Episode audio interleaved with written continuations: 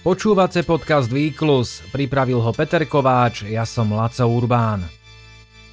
Vďaka novej bežeckej obuvi s karbónovou podrážkou prešiel bežecký svet za posledné 3 roky zásadnou evolúciou, ktorá sa prejavila v množstve nových rekordov aj v celkovom výkonnostnom zostupe vytrvalostného behu. Karbónové topánky dostali prívlastok superobu a v spoločnosti sa ustálilo presvedčenie, že ak si ju obujete, budete rýchlejší ako v akejkoľvek inej, ktorú ste nosili predtým. Nová štúdia zverejnená na konci januára však naznačuje, že superobu možno nie je pre každého. Dokonca sa zdá, že niektorí bežci budú v nových topánkach ešte pomalší a kúpu za 250 či 300 eur sa preto oplatí dobre si premyslieť. Ako je to možné? Doterajšie výskumy aj kladné asociácie širokej verejnosti vychádzali z toho, ako sa v moderných topánkach darilo bežeckej špičke, respektíve maratóncom s osobným rekordom 3 hodiny 15 minút a lepším.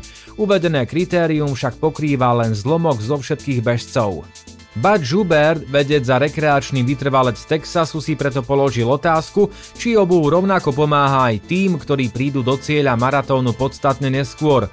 Ukázalo sa, že zlepšenie vďaka karbonovej podrážke zďaleka nebolo také výrazné, ba čo viac, niektorí v novej obuvi strácali na rýchlosti. Odborníci teraz na základe nového výskumu rekreačným bežcom radia ako zistiť, či sa im oplatí investovať do revolučných topánok a tiež to, akým základným chybám sa majú vyhnúť pri ich používaní. Keď Kenian Eliud Kipchoge v oktobri 2019 zabehol vo Viedni simulovaných podmienkach maratón po dve hodiny, autory úspešného projektu hovorili o historickom mílniku.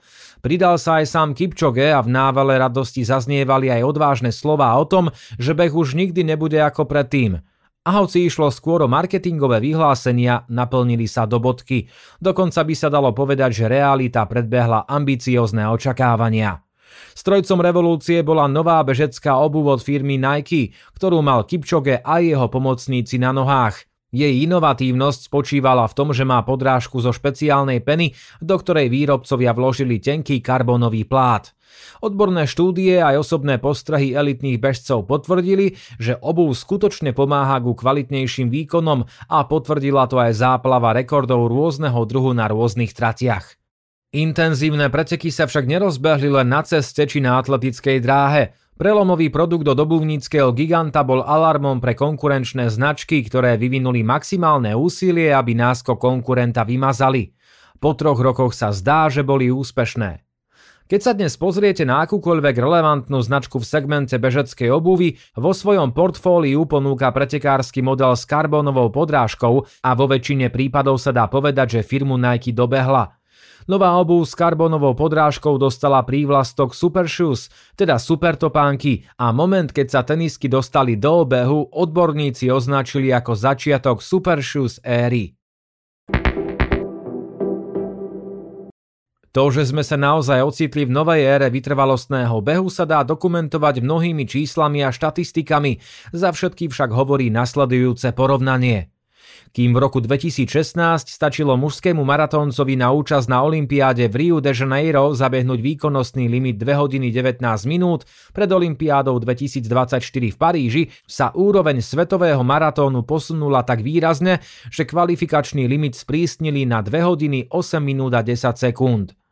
V športe, kde sa dovtedy olympijské limity posúvali po sekundách, je 11-minútový skok za 8 rokov bezprecedentný. Síce platí, že ho podmienili aj iné faktory, napríklad pozmenený model olympijskej kvalifikácie, kľúčový však bol výkonnostný vzostup vďaka supertopánkam. Výsledkom revolúcie je okrem iného aj fakt, že ak sa dnes pozriete na štart akýchkoľvek väčších cestných pretekov, supertopánky nájdete takmer všade, aj keď sa cena obuvy začína na 250 eurách. V prvých radoch na pretekoch sú karbonové topánky samozrejmosťou, no objavujú sa aj hlbšie v štartovom poli a takisto na jeho konci, na nohách bežcov, ktorí patria k pomalším. A práve u nich nastáva možný problém. Nová štúdia zverejnená v januári tohto roka totiž naznačuje, že pre pomalých bežcov supertopánky nefungujú tak efektívne ako u bežeckej elity. Výskum dokonca ukázal, že u bežcov, ktorých osobný rekord je pomalší ako 3 hodiny 15 minút, je 33% pravdepodobnosť, že v topánkach s karbónovou podrážkou budú ešte pomalší ako v prípade, že by použili klasickú bežeckú topánku. Autorom štúdie je Dustin Schubert, profesor kineziológie na Univerzite svätého Edwarda v Texase, ktorý je sám fanúšikom behu. Vo svojej najnovšej práci najprv vysvetľuje, aké je tajomstvo obuvy s karbónovou podrážkou.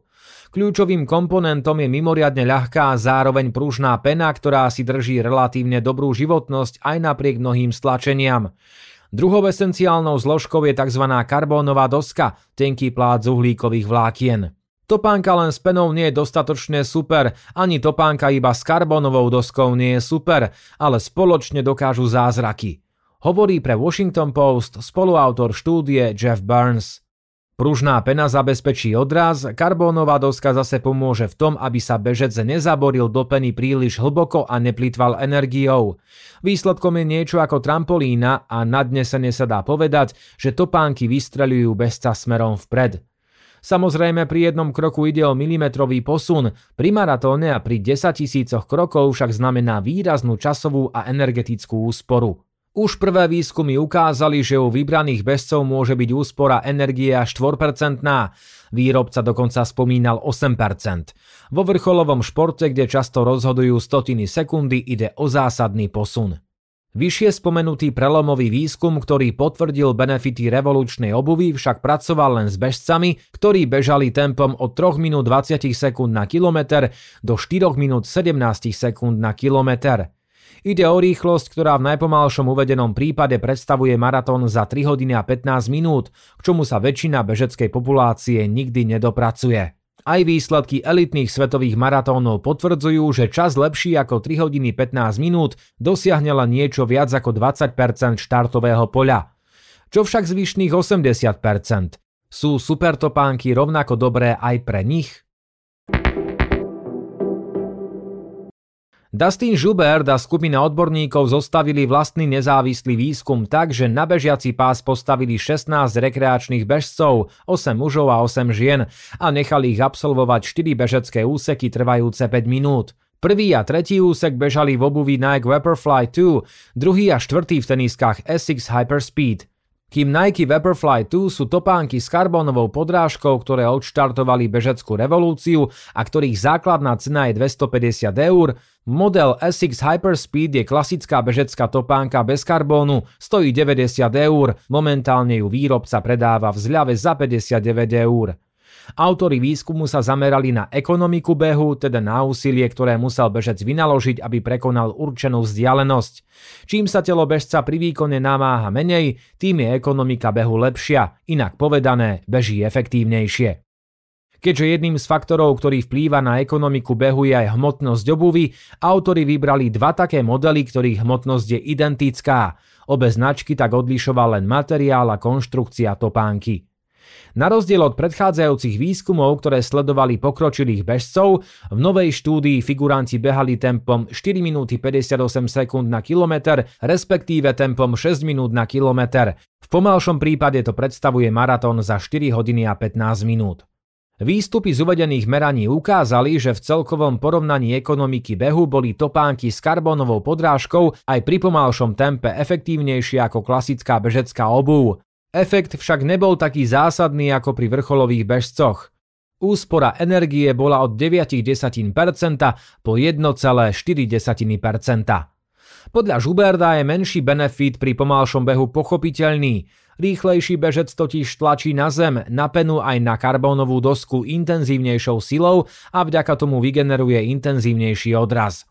Pri pomalšej rýchlosti plná kompresia netrvá dlho, doslova do písmena tak platí, že nevyužívate absolútny potenciál. Topánka totiž sama nevytvára energiu, vracia len to, čo ste do nej vložili.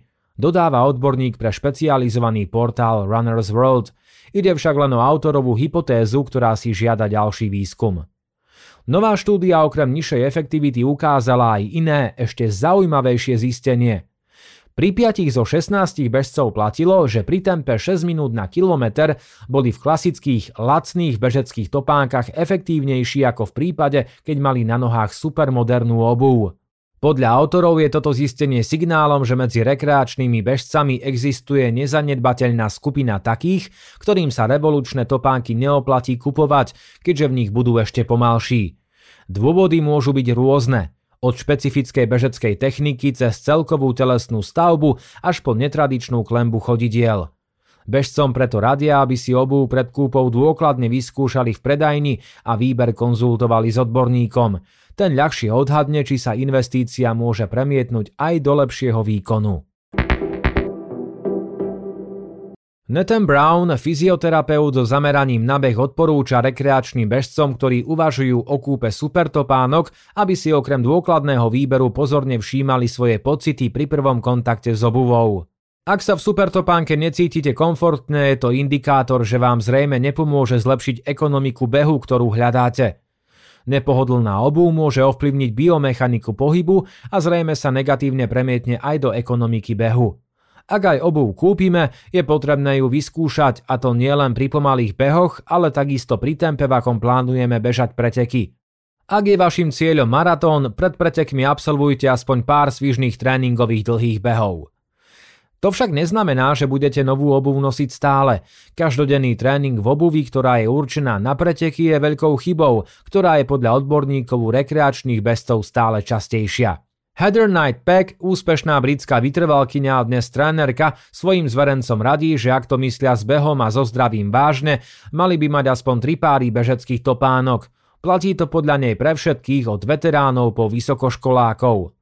Ideálnou kombináciou sú dva páry obuvy na tréningy, jedna s tvrdšou a jedna s mekšou podrážkou, plus jeden pár obuvy na preteky. Najdôležitejším plusom je nižšie riziko zranenia, čo potvrdzujú aj výskumy. Podľa nich je pri striedaní bežeckej obuvy o 39% nižšia pravdepodobnosť, že príde k zraneniu pohybového aparátu z dôvodu jednostranného zaťaženia. Beh je opakujúci sa pohyb, takže sa vyhnete preťaženiu akéhokoľvek svalu, kosti alebo šľachy a na druhej strane posilníte iné štruktúry, vysvetľuje trénerka. Výhodu viacerých párov topánok vidí aj v tom, že sú bežci nútení sa pred tréningom zamyslieť, ktorý pár bude v daný deň najvhodnejší, čo ich učí sebauvedomeniu a lepšiemu poznaniu vlastných potrieb.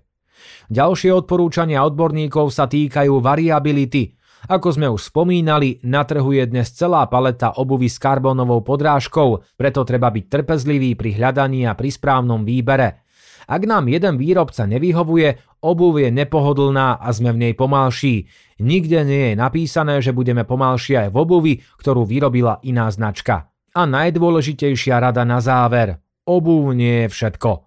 Výskumy a postrehy elitných bezcov síce potvrdzujú, že nové topánky s karbónovou podrážkou dokážu pomôcť k úspore energie, cenné pretekové sekundy však dokážeme rovnako efektívne získať aj vďaka kvalitnému spánku, lepšej strave či intenzívnejšej alebo naopak primeranejšej snahe na tréningu.